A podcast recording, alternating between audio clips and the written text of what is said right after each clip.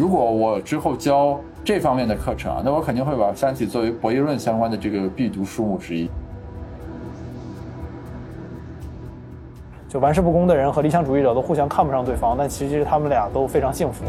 就你如果读完之后觉得大刘是一个非常非常有人文关怀的人，他不是像很多人想象中那样是一个就死直男工程师。读《三体》有那种读历史书的感觉，就是它其实在讲几百年的故事，所以你这段讲完了，那那段的人也的确就没有必要再出现了。就是我在读《三体》的时候，经常会有一种空旷感，就你会突然间感觉身边变成了一个很浩瀚的地方，然后你站在其中是一个很小的点。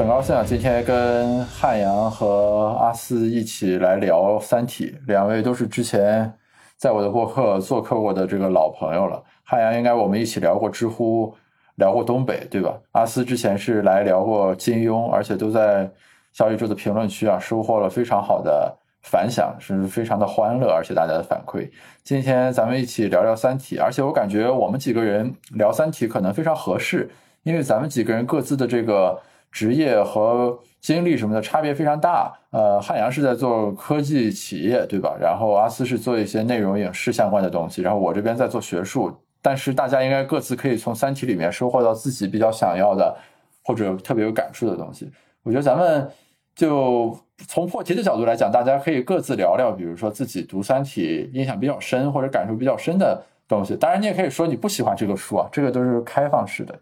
要不汉阳先说一下啊？可以，大家可以看到，我们做播客节目前其实不会有特别多的串台，就是串稿的这种行为，因为盖瑞斯甚至不知道我们喜不喜欢这个书，但。比较比较坦率的说，我还是非常喜欢《三体》的。然后《三三体》我读很很很多年了，应该我印象中能有小十年了。我读《三体》到现在，然后《三体》就是写一个人在火星上种土豆那本书，对吧？嗯，开玩笑。我我当时是这样，我当时正好刚买 Kindle，然后就看到当时你如果关注很多人在聊 Kindle，我们那时候 Kindle 刚进入中国。然后有些人说推荐书，然后推荐了《三体》，然后那个时候《三体》还不是特别火在国内，甚至可以说是完全不火，还是小圈子科幻迷自己在读的书。然后当时就读了第一本，读完第一本之后读了第二本，然后那个时候我记印象中没有第三本的还，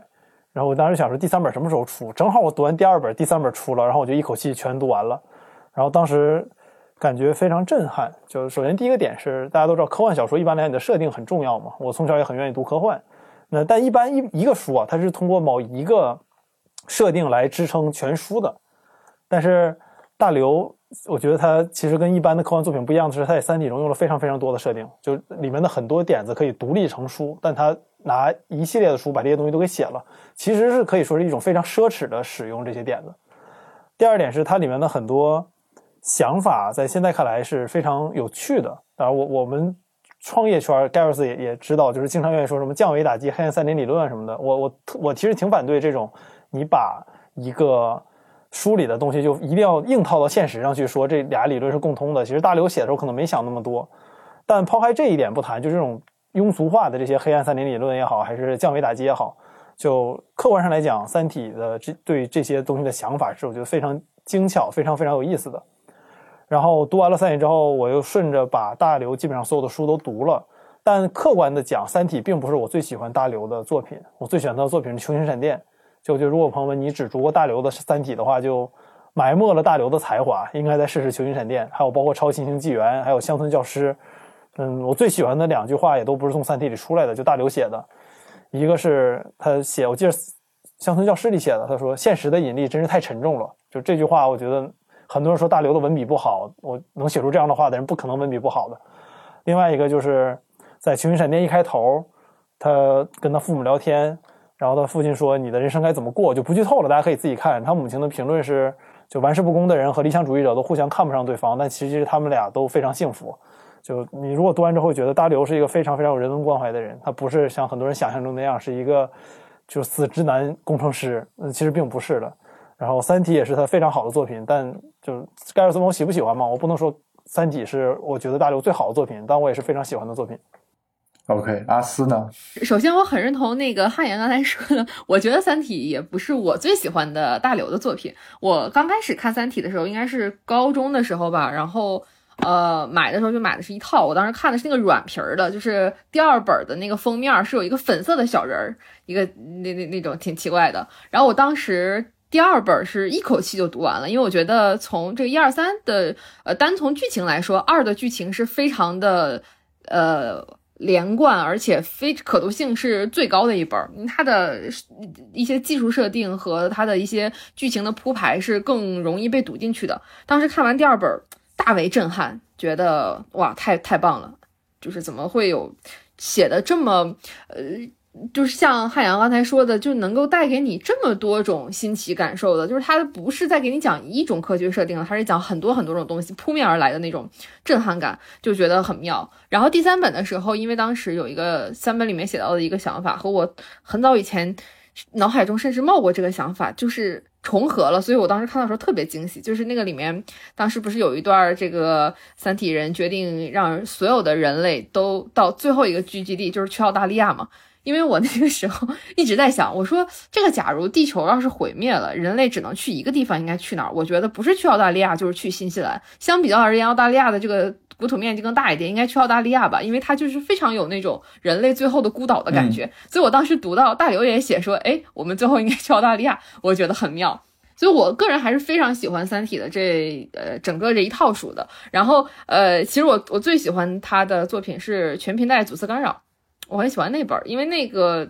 它是一个相对来讲有点像军武题材的军事小说，但是它是用了一个我认为非常妙的技术设定，就是呃，不管我们的科技会发展到一个什么样的程度，我们最后总有一种解决办法，就是把电源拔掉，就是我们掀桌不玩了的那种 这种我我认为更高级的一种解决办法。所以那个全面带阻塞干扰可能是我更喜欢的，像乡村教师我也很喜欢，嗯。但是我觉得《三体》可能是很多很多读者认识他的、认识刘慈欣啊、认识一些他的科幻作品的入门的书。嗯，OK，那我跟你们俩相比，我这好像很肤浅。我只读过《三体》，然后看过《流浪地球》，除此之外对大刘一无所知。我我《三体》总共读过三遍吧，应该是应该是嗯一七年左右读过一遍，然后疫情读过一遍，然后今年这个呃。近期又读了一遍。我说说我比较喜欢他的点啊，呃，我其实感觉大刘在文笔上呢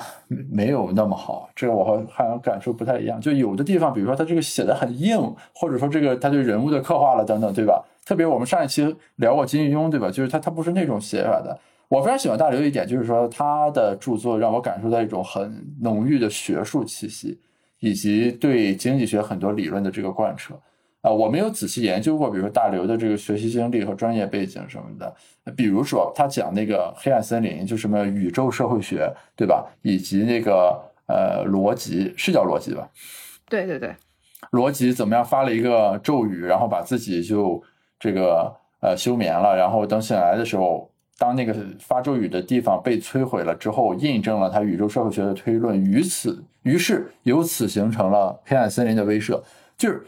这个环节其实比其他一些那个东西都给我印象额外深刻，就是这是非常典型的。比如说我们在推进一个科学研究的时候所遵循的这个范式，就你提出了一个理论框架，于是你要对它进行实证检验，然后你做了这样一个实验设计，并且最终检验了它，于是你把这个理论框架应用于解决一个问题。啊，就整个黑暗森林这个东西，如果从这个视角来解构的话，就是非常非常完美的一个这种这个科学理论的提出验证。到应用，还有比如说，包括就是这个呃，什么执剑人更换了之后，对吧？你所形成的那个威慑就变成了 incredible threat，就是不具有可置信度的威胁。于是三体就敢于入侵，对吧？你看起来是说我们同归于尽的威胁很有利，但是当你换了这个人之后，他这个博弈的结构就变了，于是就不能发挥原来的作用。就是整个三体，如果我之后教。这方面的课程啊，那我肯定会把《三体》作为博弈论相关的这个必读书目之一，因为它非常生动的去刻画了这个东西，这是我对它的感受。因为当时最一开始读到什么宇宙社会学之类的词的时候，我感觉一种浓郁的民科的感觉扑面而来，就像我在北大东门看见摆摊的人非跟我说他研究相对论，就那种感觉。但当你读到这个最后的时候，那感觉就是我去啊，这写的实在是这个高，实在是高。就这种感觉。所以说我我非常喜欢这个三家，因为我没有读过他其他书，所以说我其实就没法做你们那种判断。就是他到底是大刘的作品里面什么样的序列？但是刚才很有意思，就你们俩虽然共同持有这个判断，但你们认为更好的那个作品其实是大家各自不同的。我觉得这个可能就是跟大家呃更感兴趣方，因为汉阳讲他那个对乡村教师啊，包括球场闪电印象深刻的地方，呃，他他引用的那两句仿佛都是那种对。呃，人性啊，人生道路的判断 的这种金句，我我喜欢《全民在阻塞干扰》，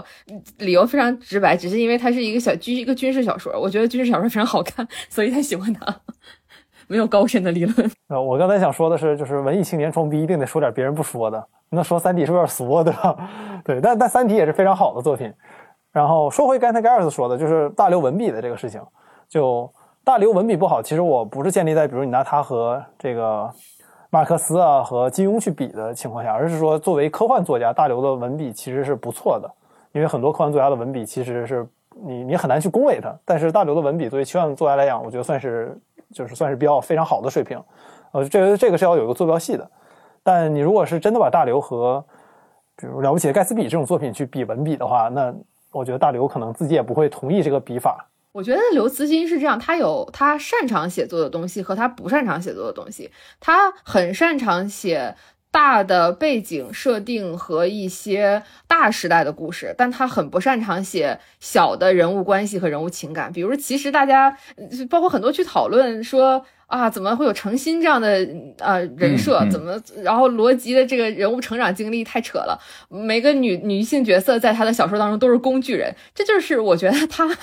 不太擅长写的一个部分，就是儿女情长。而且你看他给呃他故事当中的。很多非贯穿性的主角的结局都非常的潦草，就发放了。就是他会把他们人物的高光时刻写出来，然后几百年呃或者几十年后就告诉你，很轻轻的带过我，告诉你啊他在什么什么地方死掉了。就是他不擅长于写这种小的东西，所以《三体》的整个三部曲时间跨越非常大，是建立在他对于那种很大的设定、大的世界变化的描写上，而不是这些小的 儿女情长上。对，但是我这一点可能想展开讨论一下。就是当我们在提文笔的时候，我们是要考虑他作品的不同属性的。就当然我们都知道，大刘作为一个直男作家，他不太会写男女情感的这些话题，我们会觉得他写这些东西的时候很很奇怪、很别扭。但是在我看来，这个不是《三体》的重点，《三体》的重点恰恰就在于它那个宏大的世界观构建。这是我们今年在谈论科幻的时候经常被忽略的一点。就科幻之所以吸引人，之所以科幻的黄金年代被认为我们认为是人类科技进步最快的年代，恰恰就在于在那个年代的人类是熟悉宏大叙事的，比如沙丘和基地出现的年代，包括像大刘所成长的这种环境中，这种感觉就是宏大叙事。换句话说，就是这个世界的构建，恰恰是科幻作品不同于其他作品的一个非常大的区别。就很多科幻的作品，比如说沙丘的故事，就我我有个朋友叫。苏国元，他这个科幻作家，他在评论《沙丘》的时候用了一个非常好的形容，我我就想引用一下，就是他说《沙丘》的故事其实有点类似于这个《王子复仇记》，就你如果把它从他的世界观中抛出来，这是个非常老套的故事，但是这个故事放到他的世界观中就非常非常合理了，就是因为他在沙故事叙事架构和世界构建上做的非常非常好，包括最近上映的《沙丘》的这个电影。就你发现它是少数的还在努力的构建这个世界的一个环境，包括仆役机那个现场的环境是什么样，包括像之前好好莱坞的这个，那不是好莱坞那个美剧《浩瀚苍穹》之所以得到了一片赞扬，就是因为它的世界观非常坚实，这里面的这些人物在这个世界观下是合理的。大刘的作品有一个很大的优点，就是在于他的世界观构建是非常非常扎实的。就这些里面的很多故事，如果我们真的抛开那个世界观，你会觉得它是个比较俗套的故事。就是大刘的众多小说中，你都可以找到一些很俗套的故事，但是他做了一个非常非常好的世界观去包容这些故事发生的场景，你会觉得这个故事发生在这儿是合理的。比如像之前，这不知道大家关没关注，就沙丘最近不有呃基地不有美剧吗？很多人吐槽基地说基地用了过多的有色人种，这个为了政治正确而不符合这个东西的，就是原著。但是《浩瀚苍穹》就是个反例，《浩瀚苍穹》也用了非常多的有色人种，没有人会觉得他是因为政治正确而故意用的。这些人就是因为《浩瀚苍穹》建立了一个世界观，在这个世界观的架构下，你觉得这一切都是非常非常合理的。但是《沙丘》没有做到这一切，这个反而是今天的科幻片陷入的一个问题，就是今天的科幻片更多的还是类似于好莱坞最擅长拍那些儿女情长，包括文字作品也是，而这种扎实的科世界观的构建被人忽略了。导致其实就是你会发现所有的故事都是男儿女情长那些故事换了一个世界去发生，但这个世界完全可以是现代世界，它完全不需要是个科幻世界，因为它就是在讲那些最老套的故事。但炸流，当我们在说到文笔好，在说它科幻能力强的时候，其实更多说的是它在这个世界构建上构建的非常非常好。这个是黄金年代的那些科幻作家们最擅长的事情，而大刘保留下来了他的这个优点，所以这也是我喜欢大刘的一点。这个其实可以请阿斯来谈一谈啊，因为刚刚汉阳这一点说的，我感觉啊，恰恰又是大刘的作品在影视化过程中所面临的主要的挑战，或者说比较热爱原著的人最大的担心。因为影视作品里面其实刻画，比如说儿女情长、人与和人的情节关系之类的这个东西是很容易的。但是，怎么样把一种宏大的这种世界观的这种架构，对吧？就是你所谓的整个这个故事的那种四梁八柱，它是 make sense 的这种感觉呈现在这个电影里面来啊，而不是说在三体背景下又讲了一个情感故事的那种感觉。这个其实是很大的一种挑战，因为影视化可能本身它的核心的长处不在于说去把世界世界架构给具象化出来。对吧？所以说很多书粉其实是很担心的。就不管呃，我刚才才知道最近是要上剧是吧？我们又踩在了热点上，这个可以请阿斯谈一谈。对，最近那个因为《三体》的电视剧，国产的电视剧不是 Netflix 拍的那版，国产电视剧发了一个预告，然后大家看完之后，这个评价就还挺呃不一的吧？有的人觉得说哇，就是那种活久见终于拍出来了。然后很多人看了之后又觉得说这个质感完全没有达到他们心目当中的那个想象。我我非常能够理解，就是因为像好我大家看惯了好莱坞电影，大家其其实被好莱坞电影给呃养坏了。好莱坞电影要是前开场的五分钟十分钟就要把你摁在那个影院座椅上，你你就不能走了。包括现在流媒体的这些东西也是，我需要一开场就要让你进入到我给你设计的设计的故事情境当中去，你就不要再离开，你不能调台了。但所以他就要求。你上来的这个世界需要是一个你熟悉的世界，它只有建立在熟悉的基础上，然后它再进引入一些陌生的人物和陌生的情感，你才会看下去。但是像我们讲的沙丘也好，基地也好，呃，这种黄金时代的大部头的太空歌剧作品，就像汉阳所说的，它的开篇，它的核心魅力在于新世界的创造，建于在于新世界的建立。而这个新世界的建立，我们看沙丘这个电影用了第一部。将近三个小时，它都没有建立完，还有很多很多的设定没有讲出来呢。就是相较于原著而而而言，然后大家看完《沙丘》第一部，还有一种说，哦，他讲了个什么故事呢？我好像都没有看懂。但是你仔细去看《沙丘》这部电影，我真的觉得已经在创造新世界这一步上迈了一个非常好的，就是他已经做的非常的优秀了。不管是从画面，还是从声音，还是从就是服装，就是方方面面都已经做的很优秀。可是观众仍然不买账，就是因为他们觉得。你要让我去接受一个新世界，我需要花三个小时才能进去，这太难了。那其实对于《三体》包括它的影视化改编，我觉得大家也是有这种担忧。我们不能呃假设所有人都已经看过了这个原原著小说，我们大家就可以直接来看电视剧，不需要你去给我介绍这个故事背景了。而恰恰《三体》的魅力又不在于说它里面儿女情长，就像大家说的，而是在于它这个世界是如何构建的。那如何构建这个世界的过程，在影视化上，我觉得就是很难。包括你像第一部，其实它可能有一些，呃，情节也不是那么好容易呈现啊，红岸基地的情节啊，包括一些斗争的情节，也不太那么好呈现。它更有魅力的一些，比如说大家的计谋，比如说太空。呃，人类的远航这些东西呢，在我们现有的一些可能特效技术上，你又对它没有那么大的信心，所以我们会对《三体》的影视化呀，既有期待又充满担忧，总是很很怕把它搞砸。我们当时看完那个预告片，是很多人从那个选角的角度上，比如说看于和伟老师像不像大使，就就就 针对这个，大家就会展开讨论，就觉得说于和伟不够。呃，不够不够粗糙，他没有大使的那个那种社区那那种混江湖的感觉。然后说王子文儿，呃，他是演的是青年的叶文洁，说王子文身上没有那种一看就是一个知识分子，但是却会相信电话诈骗的那种 那种既有文化又很容易上当受骗的那种青年女性的劲儿。就大家会去评判这些，因为你你没有看到电视剧的时候，你很难去呃想他的。这个世界观会构构架成什么样子？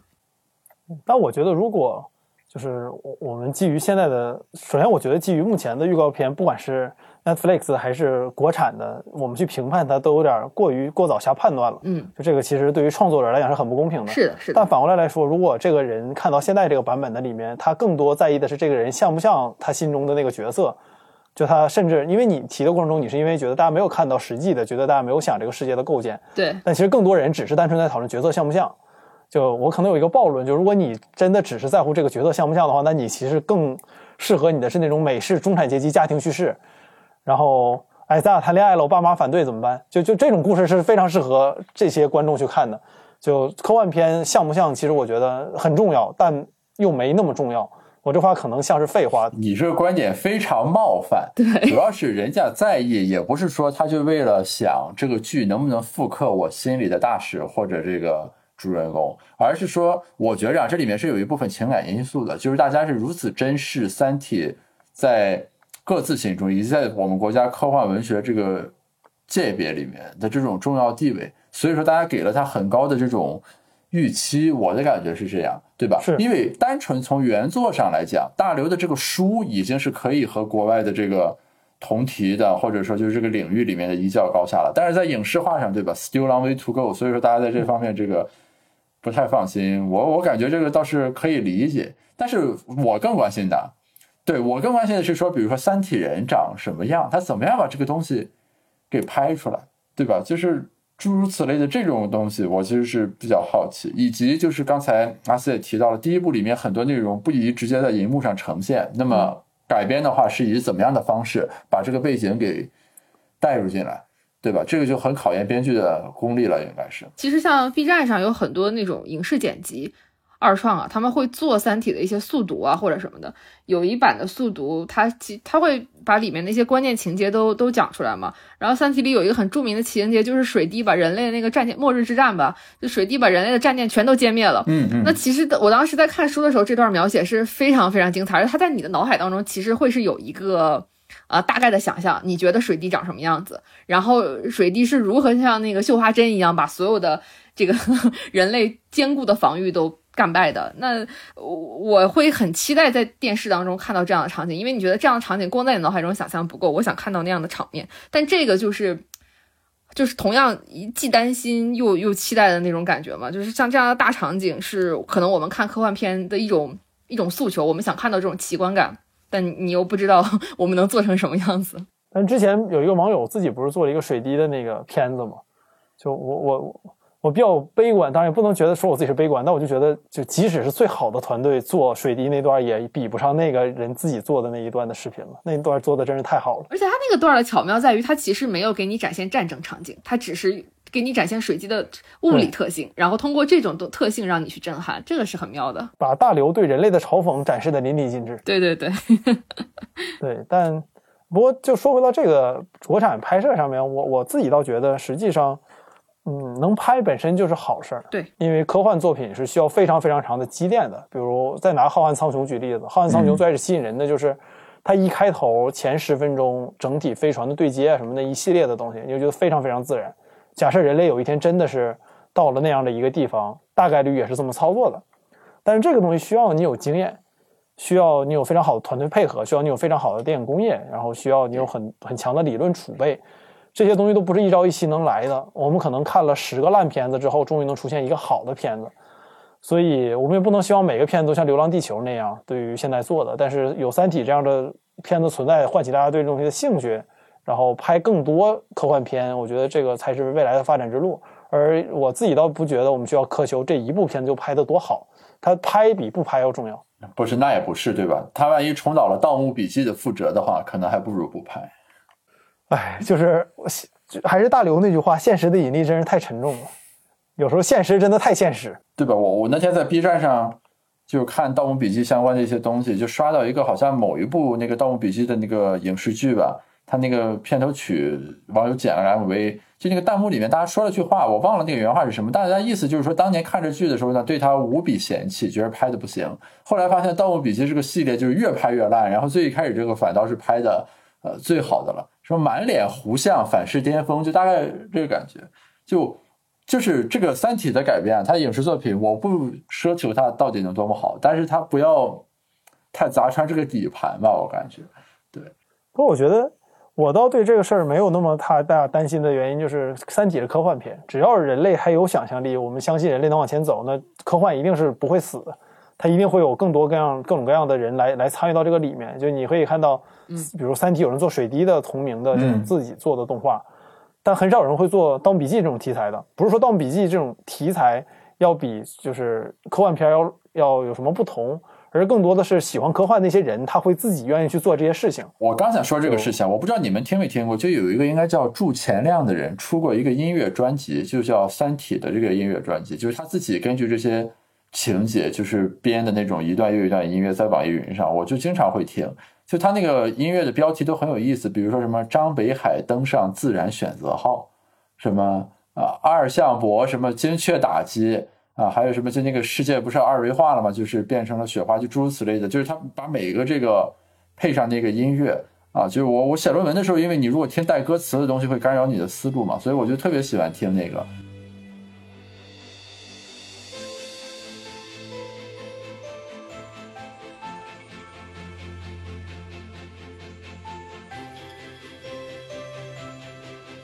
汉阳说的那点，我觉得挺有意思的，就是为什么科幻大家一直在拍，然后还会有很多的呃人去对它对它的概念进行创作。就像在说，如果你拍一个盗墓的题材的影视剧，不可避免的要涉及到一些古代的形象符号、文化一些已经存在的东西。那这个东西你。如果做不好，就会被很多人去批评说啊，你怎么没有做出民国时候的什么什么样子？你怎么没有做出呃清朝时候的什么什么样子？啊，因为你已经有很多存在的历史文化的建筑也好啊，然后文档的东西去记述它也好，大家就会去找它相不相似这一点。但你科幻的东西，大家会去想三体人什么样子。我脑海中想象的三体人肯定跟你们想象的不一样，大家脑海中想象的末日之战肯定也都不一样。那这种。想象力和这种我们自己对于奇观的判断，其实是也是科幻吸引我们的一个原因，就是每个人都可以想象你不同的三体世界和你不同的那种科幻的新的世界观。那这种东西能让大家有不断的创作热情，也会像汉阳说的，科幻是不会死的，大家会一直会有人创作它的。不过这个也是科幻难拍的一点，就是因为好的这些科幻或者说这些硬科幻的一个点是在于，它虽然不现实，但它又没有那么不现实。就它里面还要基于现实的物理逻辑来做，其实这个反而是难拍的。比如拍古装的时候，我要拍一个唐朝建筑，直接照着佛光寺和照着一些唐代建筑去做就行。或者假设我要拍一个宋代的塔，要对着应香木塔来，那它所有制式什么有非常明确的标准。你在国内可以很容易，你去北大拉几个做考古的都能整明白这个事儿，但科幻反而难做。就因为科幻，它你要看着它是，你觉得这是一个科幻的东西，但你又觉得它是一个现实的东西，就是在这个世界中，这个东西是可行的。这种情况下，你又要有想象力，又要有基本的一些知识，尤其你改编作品的时候，面对《三体》这样，或者说《基地》《沙丘》这种作者有非常深厚的科学功底的时候的作品，天马行空反而是一个会非常容易出问题的点。就比如说，它这个飞船，你一看就飞不起来。就任任何，然后但是有的飞船你就觉得它非常破，但它就是应该能飞起来。那这这个其实反而更难做，因为你很有时候是，我觉得这可能也是电影工业的问题。就在国内，呃，这个你肯定比我懂，但我自己的直觉是，国内的影视团队找人做古装的顾问容易，但找人做一个科幻片的顾问，把这事讲明白还是挺难的。是的，这个阿斯肯定没有你懂，因为他不搞飞行器。我猜他看一个电影，应该很少去判断这个飞船是不是真的能飞起来。这个其实也不一定，因为我们拍电影要的是看起来能飞起来，我们不要它真的能飞起来。对，这个可能有我个人因素在啊，因为我自己看《银翼杀手》的二零四九时候，我自己坐飞行器嘛，我当时看那个有飞行汽车，这个飞行汽车能声控，这个世界有飞行汽车的存在，但是这个飞行汽车不能自动驾驶。当时我看就特别难受，因为我就是给飞行汽车做自动驾驶的。我在想说啊，这个年代了都有这玩意儿了还不能自动驾驶，我所以我马上特别出戏。但我觉得一般人也不会有这个反应，所以这是我的问题，my fault。你是一个比较刁钻的观众啊！刚才总体聊下来，因为本来我以为影视相关的是阿斯的专业领域，结果发现其实汉阳同志有另外的自己的独辟蹊径的路径，就是把这个飞行器的业务和这个影视化的等等这个东西融为一体，然后你就找出来一堆这个很奇怪的，你对于科幻这个影视化相关的这样一些讨论。对，但但假设我们抛开飞行器不谈啊，咱们就比如说谈吃的，比如吃蚯蚓干或者吃马铃薯，然后有些科幻片儿或者那些做的不好，他会他会比如说你到天上还有满汉全席，那一个吃马铃薯和蚯蚓干的科幻片儿和一个吃满汉全席的科幻片儿，那在这个过程中，肯定一般人会觉得吃蚯蚓干的那个更符合大家的，就可能不一定是知识储备，但会觉得这事儿很符合你的直觉。你会觉得在空间站里面做马上全席这个事儿非常不合理，但是吃不同味道蚯蚓干这事很合理。但科幻恰恰就是由这一堆细节组成的。但你其实看我们的载人航天，人家在天上吃的就是满汉全席，人家吃的比我们在地上吃的好多了，人家可不吃蚯蚓干。对他们是吃的挺好的，但是比如说在流浪星球这种世界观里面，就蚯蚓干是很合理的一个东西。但我觉得科幻难点就在于这儿，就是你可能花了很大的精力去构建了一系列非常符合这个世界观的东西，但一个不符，所有观众都会觉得这东西是假的。我觉得这是对科幻来讲也三炮不是很公平的一点，就是你的很多努力会被一两个小的点给毁掉。但一般的片子，比如说你看一个现代片子，它可能有些东西你会觉得说这人为什么不打电话呀？为什么一定要跑去说这个事儿？但你会觉得这事儿无伤大雅。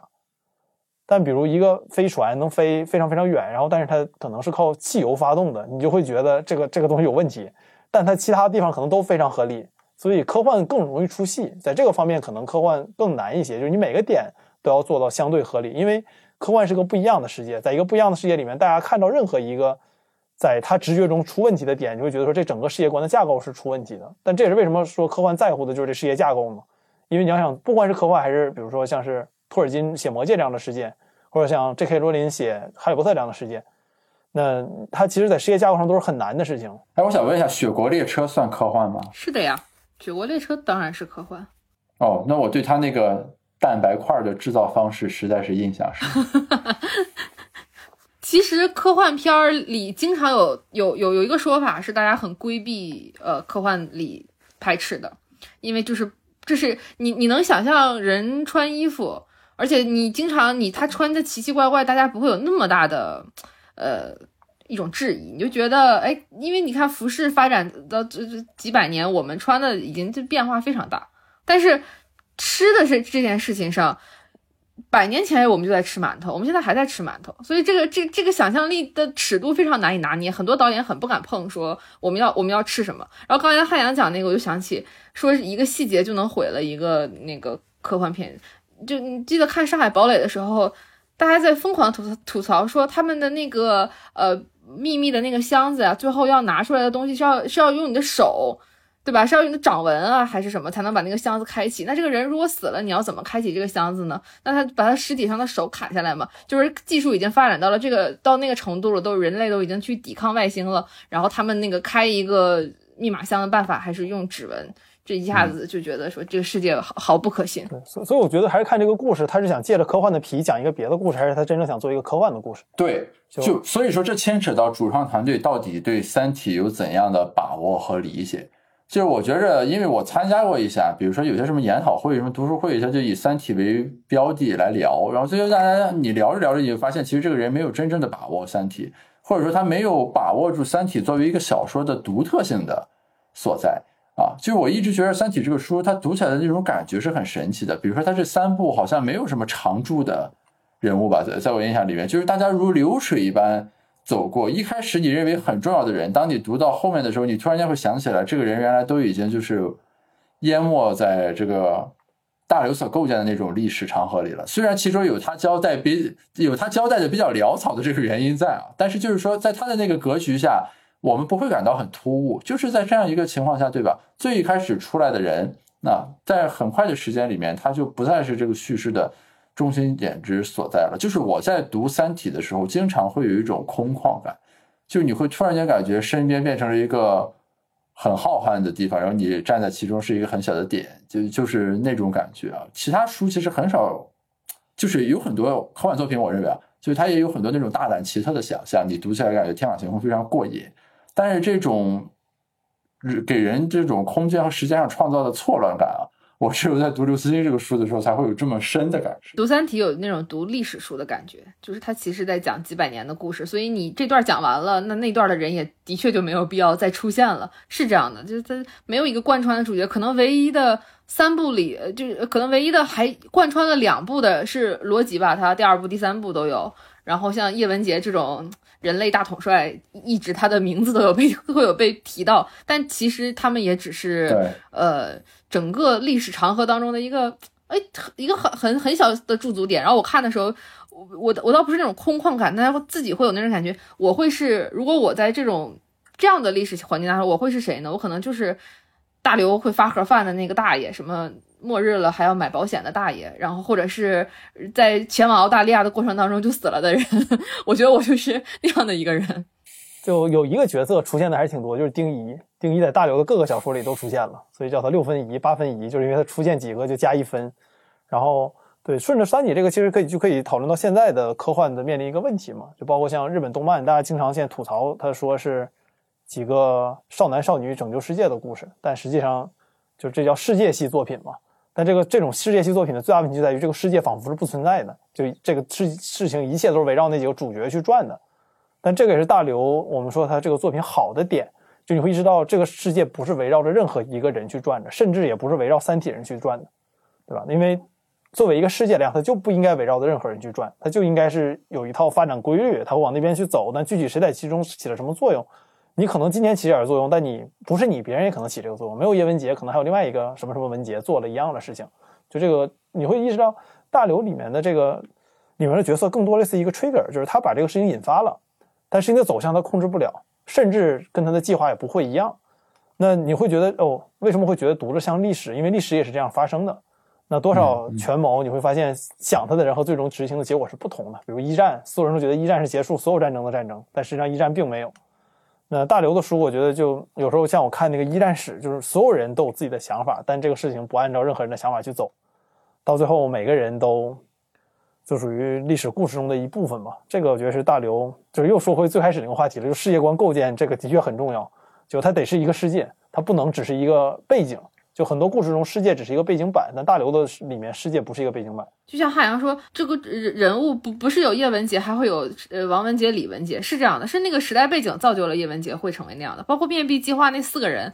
不是说他们是像很多作品当中天选之子，哎，选这四个人他有什么超特特殊的能力？不不不，他们这四个人是代表着四种人们在面对危机时的态度。是因为有这种态度，所以我们才会产生这样的计划。不管是我们是神风敢死队式的计划也好，还是我们要跑出去还也好，还是我们真的去发现了物理规律也好，他们是那种呃文化时代背景和人们的不同的价值观判断选择而推选出来的人，他只是叫呃雷迪亚兹，哎，只是叫这个名字，只是叫罗辑而已。所以就是呃，的确是这样的，他不不代表着某一个人，某一个人都在这个大的历史当中都是不重要的。这个我非常认同，就是说。在面壁与破壁的这组关系里面，我认为这是大刘写的非常高超的一个部分。是为什么呢？它其实就有点类似于对同一个问题提出了四种在底层理论上完全不同的分析的框架和解决方案。那么，你比如说我们在做研究的时候，大家一般熟悉的是什么？就是这个问题摆在这儿，我做了一个研究，那我会对我做的这个领域非常的熟悉，以及这个思路怎么延展，以什么为基础，什么为假设。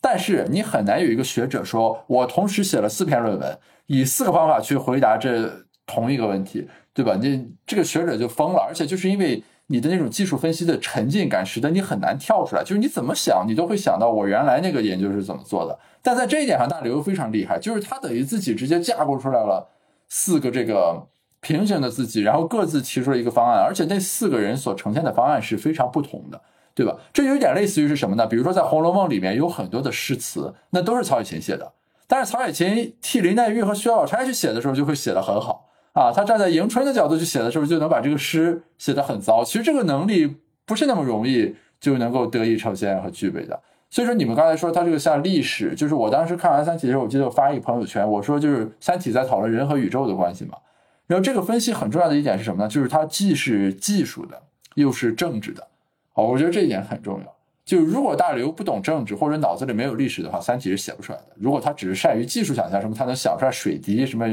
战舰对吧？就这个是写不出三体的，就他一定要对那种政治有把握，大家是怎么博弈的，对吧？为什么同样作为执剑人，逻辑能守卫住这个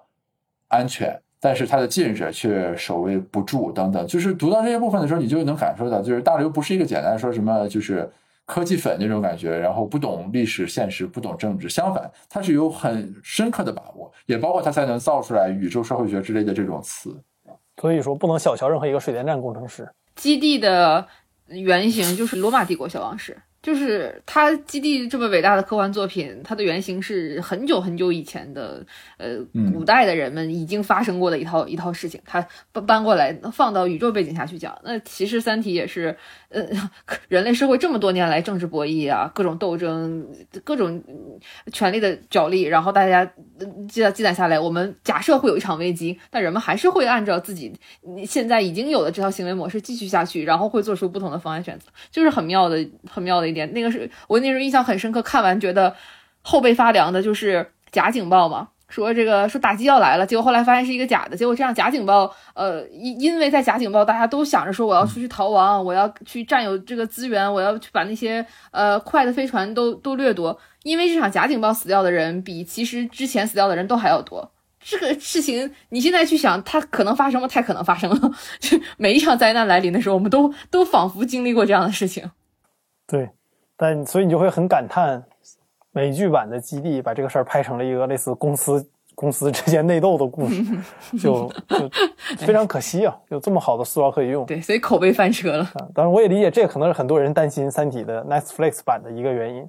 就我觉得跟那个选角也不一定关系特别大，可能是真的看他们拍烂过太多东西了。你比如说《三体》，我觉得就是它整个用那个第一部甚至第二部很大的篇幅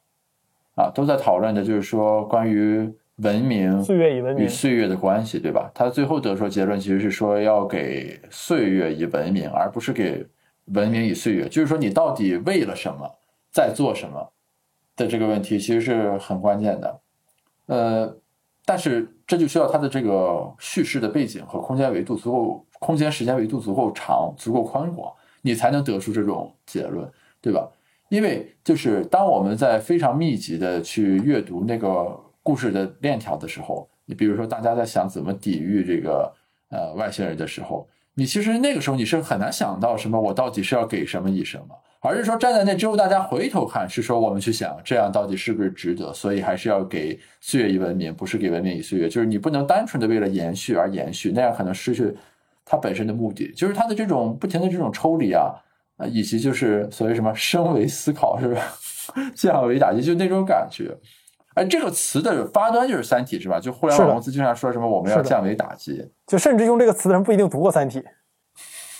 对，对，对我就是我，我肯定是在读《三体》之前就听过这个词了。我当时没有感觉这个是什么很那啥的，这不就是个投影吗？就有点类似于什么这个三维东西，我们一投是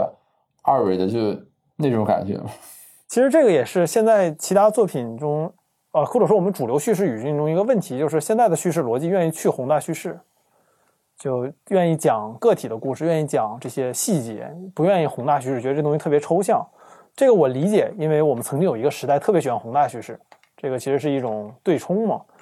但我们不能因为只有宏大叙事是错的，就认为宏大叙事本身有问题。就宏大叙事在很多情况下，我觉得是有必要的。但今天我们在很多叙事中，包括我们自己，比如你每天看微信公号中，你会意识到绝大部分文章都是非常非常微观的叙事。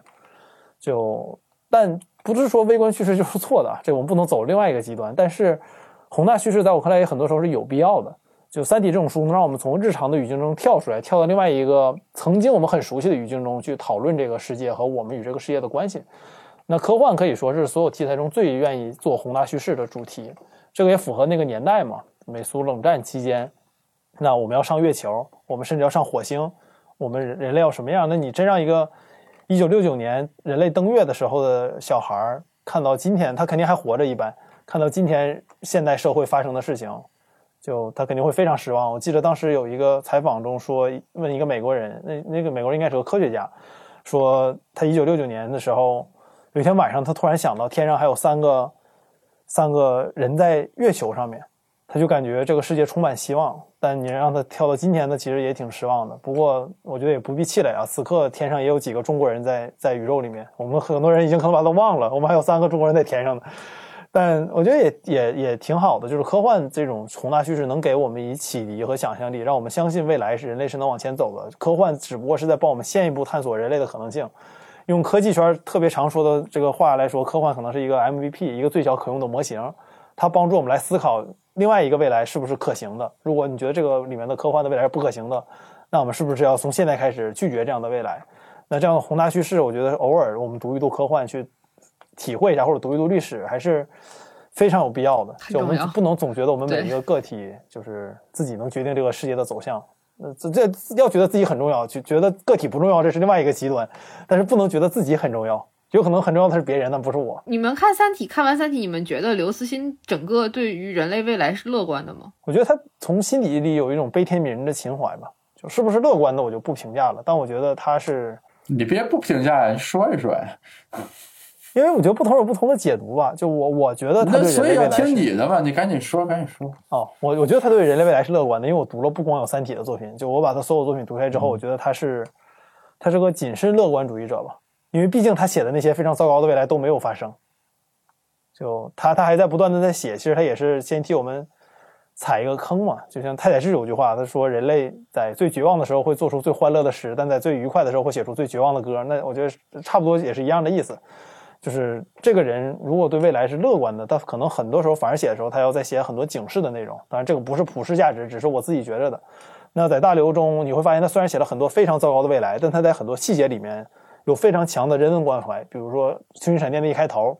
比如说乡村教师，人类为什么能免于灭亡，就是因为这个人靠着自己的理想主义教了这些小学生们这些知识。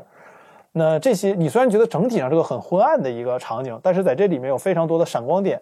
那我觉得大刘内心是相信人类的这些闪光点是能带着人类向前走的。但我觉得你可以就找机会亲自问问大刘，你跟他应该有挺多共同好友的啊，啊。呃阿四应该离他更近。哎，你刚才为什么问这个问题？你是对这个也有想法吗？你认为大刘是悲观还是乐观呢？是因为我觉得，虽然《三体》的，其实你们觉得《三体》的结局是一个好结局吗？这个就是一个一一一一个很难去评价的事情。就是我我觉得《三体》是一个非常好的结局，是一个大光明结局，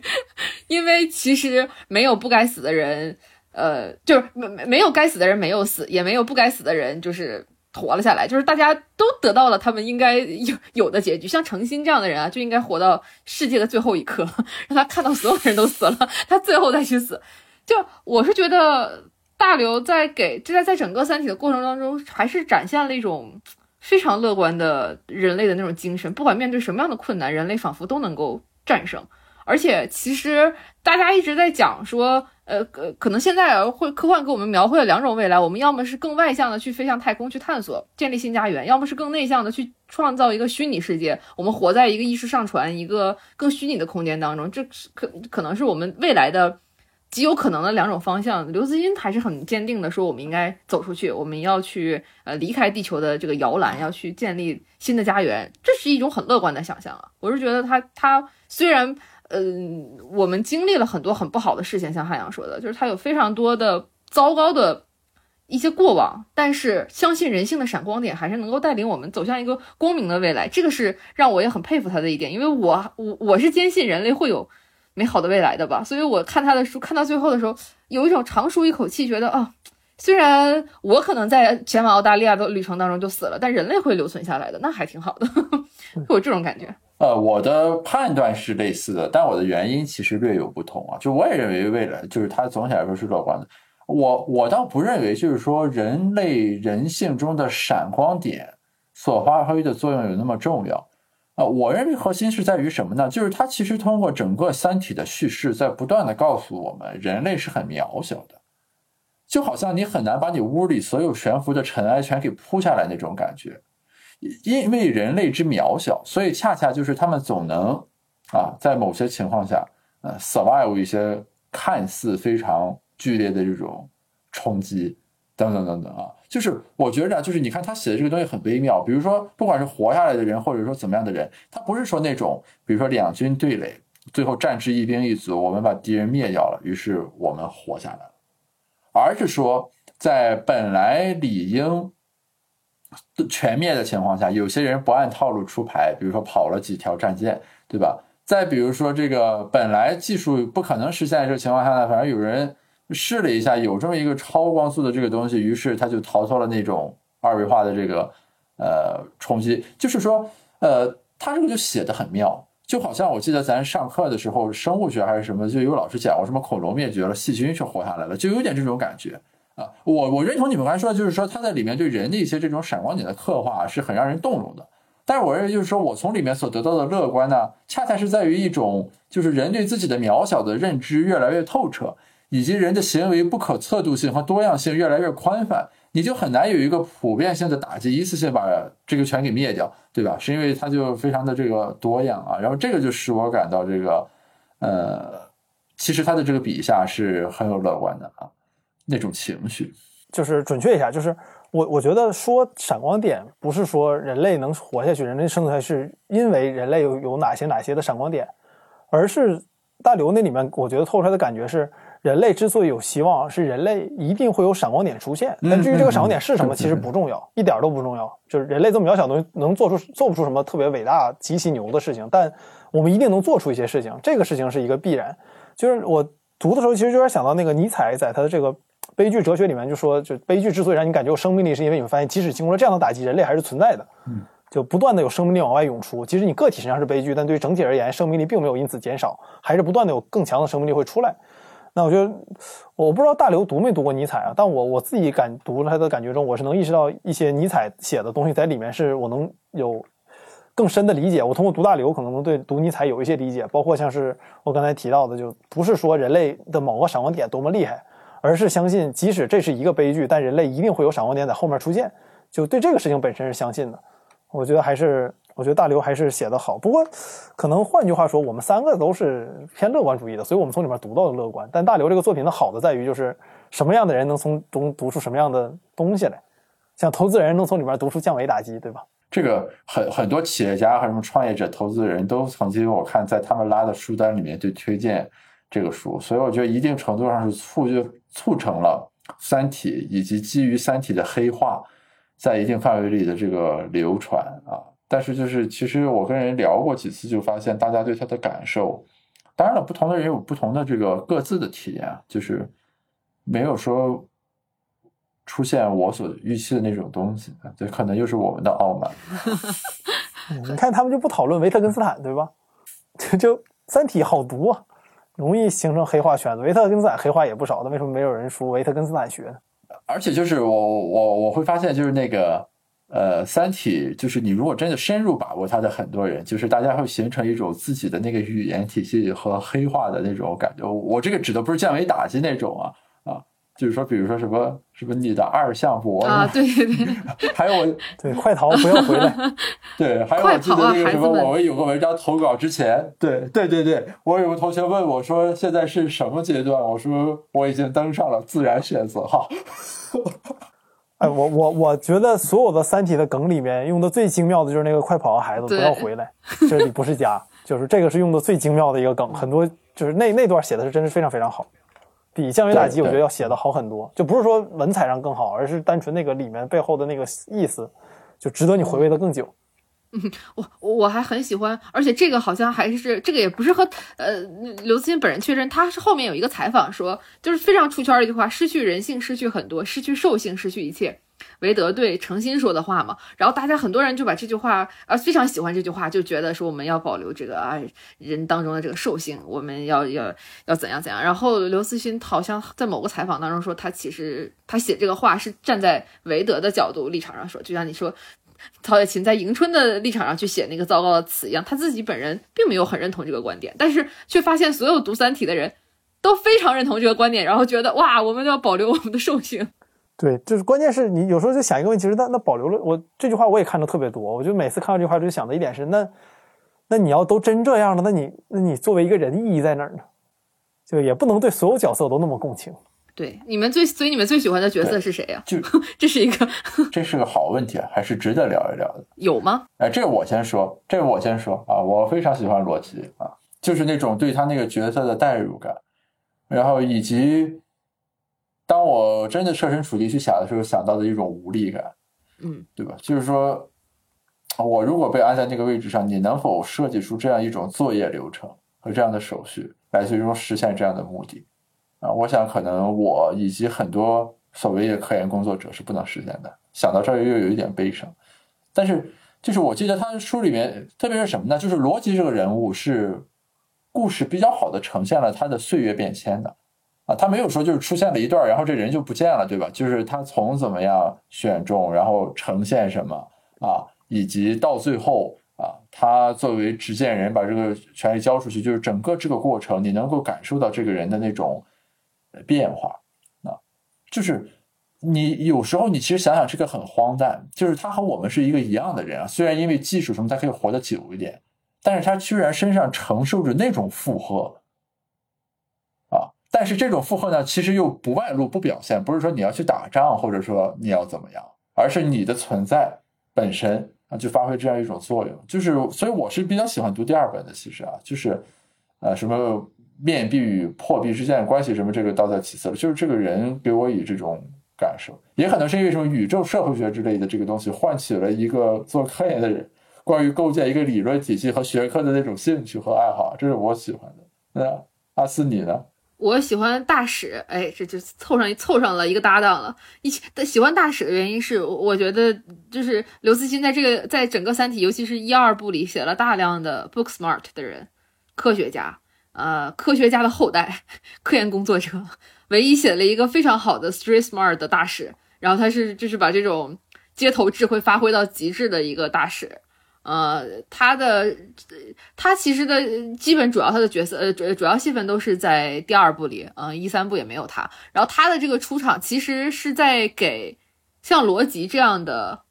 科学家、科研工作者，这项这些有完整逻辑体系的人，教给了他们一套人人的在社会当中的的。行为逻辑，他教给他了一个更重要的：你在中国的环境下，你在人与人交往的社会当中，你要如何的的自处，而不止你去想很大的事情，人和宇宙的事情。但其实你更你也需要去关注人和人相处的事情。我觉得这个是大使教给他的非常重要的道理，而且大使是一个那种。现在大家竟然活得很通透的人，就他也 他已看透了这宇宙的奥秘，早晚大家都是要死的，所以反而我们不应不要去关注那些事情了，我们去关注一些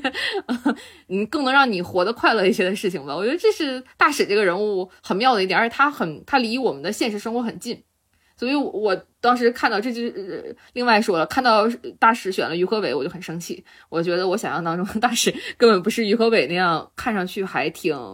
呃，心眼儿很多的人。我觉得他是那种心眼儿，他他的是是对知道很多，但他不会写在脸上的。于和伟一看就 会算计你，那就考验于老师的演技了。对对对，看看吧。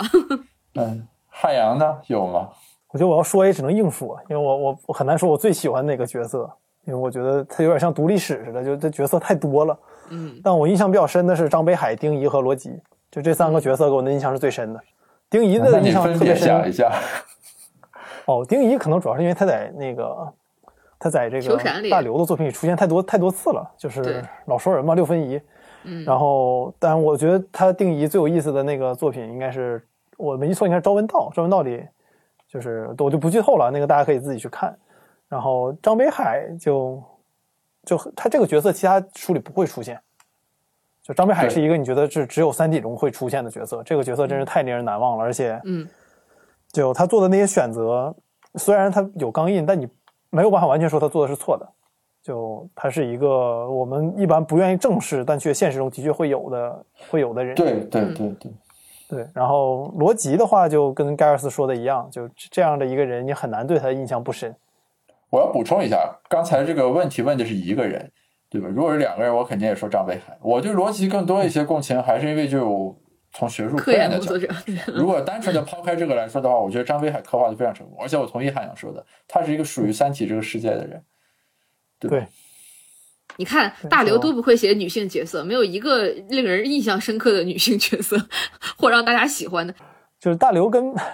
马伯庸、马亲王。这些作家好像都有这个共同的特点，就是不太会写谈恋爱和女性角色。这也不用非得谈恋爱啊！我我竟然，我后来那天还在想呢，我说有没有哪一个女性角色是还不错的吧？东方延续，但东方延续她不能算是一个，已经不能算是一个传统意义上的女性角色了，她是个新人类了。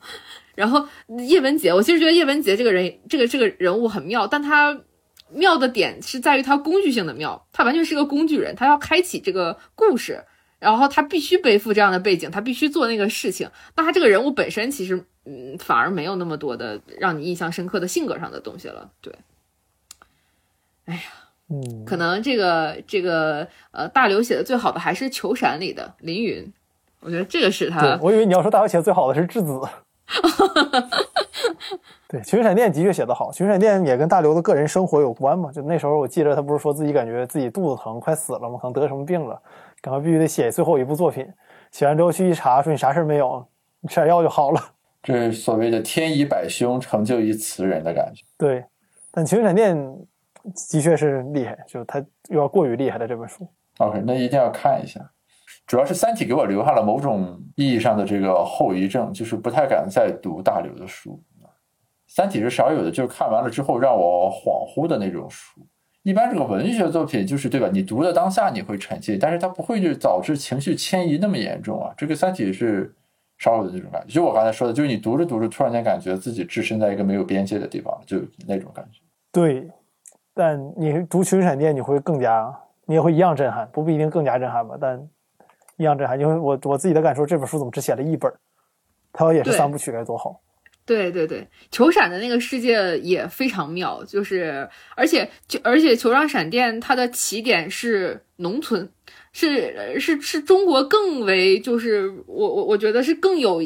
故事发生可能性的那那那种场景，所以它后面生发出来的所有的故事都都让人觉得嗯你很想往下接着看，但是对他也没有再往下写了。对，而且球闪和三体是同一个世界观，就你可以把它看成是一个世界里发生的故事。OK，那那有一定要看一看。对，乡村教师也很推荐，乡村教师也很妙，乡村教师是短片吗？对不过如果盖瑞斯录完这期节目，开始找球闪来看，大概率他明天已经读完了。明天这个时候他应该已经读完了。我发现汉阳很喜欢科幻作品。其实你们刚才说到说那个科幻作品经常写世界，我就想你们看过《献给阿尔吉农的花束》吗？这个真没看过，虽然很多人推荐过，但你是不是很羡慕我还竟然还没有看过它？我可以讲说第一次看到的喜悦。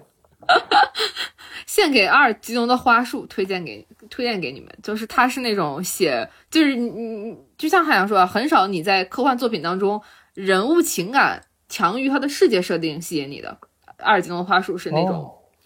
呃，人我觉得是人物情感、故事情节，因为它的设定非常之简单，它不是那种创造新世界型的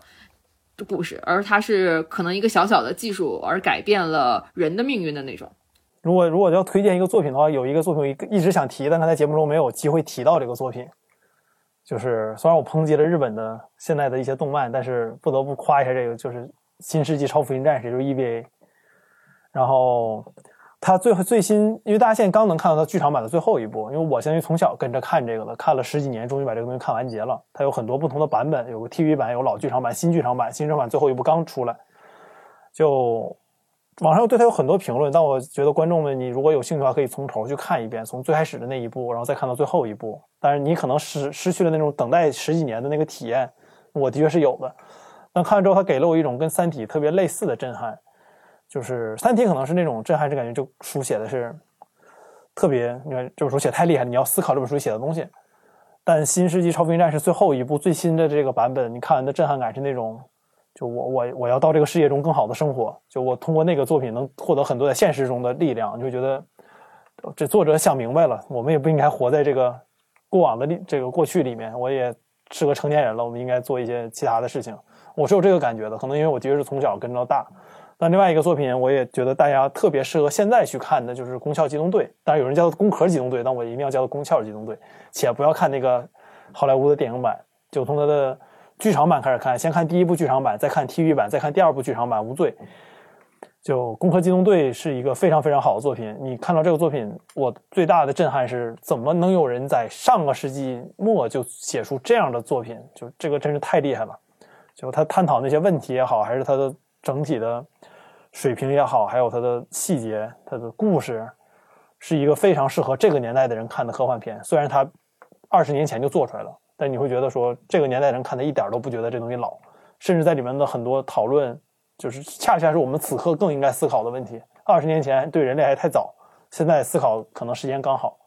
嗯，你就我觉得《攻壳机动队》就是那种，就是我们说在飞向太空之外，人类也有可能走向一个完全内向发展的呃虚拟技术，然后人机结合这种东西可能成为一种主流。如果我们在那样的世界当中，你要讨论什么话题，哎，《攻壳机动队》在讨论那些问题。啊，我也觉得对但它比这个还更宏大一步，就是它讨论了，对对对就高斯 in shell，其实归根结底就是就所谓的人是什么。人是什么？就它不光是往内内在讨论，它是通过这个做一个引子来讨论人本身是什么。大刘嗯默认大家都知道人是什么，只是人类这个物种怎么怎么样。但功效可能更多的是不看人类这个物种，但是是这个世界这里面的每个人是怎么样的。但它又不是那种宏那种世界系、世界值背景板的那种特别细小的叙事，它是用个人展开了一个非常宏大的叙事。在这里面的主角，你也会知道他们有自己的无力，很多过程也是他们控制不了的。但这个是功效的好处。但 EVA 也是另外一个好，一定要哎，大家一定要看一看。没看，我太羡慕你了，你竟然能从头看一遍。好，大家各自推荐了很多我没听说过的书。我非常羡慕你现在，呃那不是书，两个都是动漫，一会儿我就发给你。就我我此刻非常非常羡慕你。这样，你今晚先把功效看了吧，你绝对会喜欢的。那我最后总结一下吧，就这世界上只有两种人，一种人喜欢初号机，一种人喜欢二号机，是个非常 EVA 的梗。感谢各位听众收听今天这期播客。我们从《三体》谈开去，然后好像也没谈出什么来啊。所以说，最近子非鱼呢正在经历一个转型，就是从原来的所谓的硬核审讯，很多听众说我在像给人当答辩导师的感觉的那种对话，转向了一种这个大家比较轻松愉快，选一个标的物，然后各自抒发抒发自己感想的这种对话啊。所以说，这个子非鱼正处在转型期啊，请大家多提意见，谢谢大家。这也是盖老师属于降维打击了。你真是太对对盖尔庸俗降维打击我们总是想对一些人进行影射和攻击。我算是发现，没有，没有。我下一个梗想说的是，如果盖老师做陪伴型播客，那是真正的降维打击。我也有过这种浪漫，那是纬度曲岭的海岸，你我贫穷却富有愉快，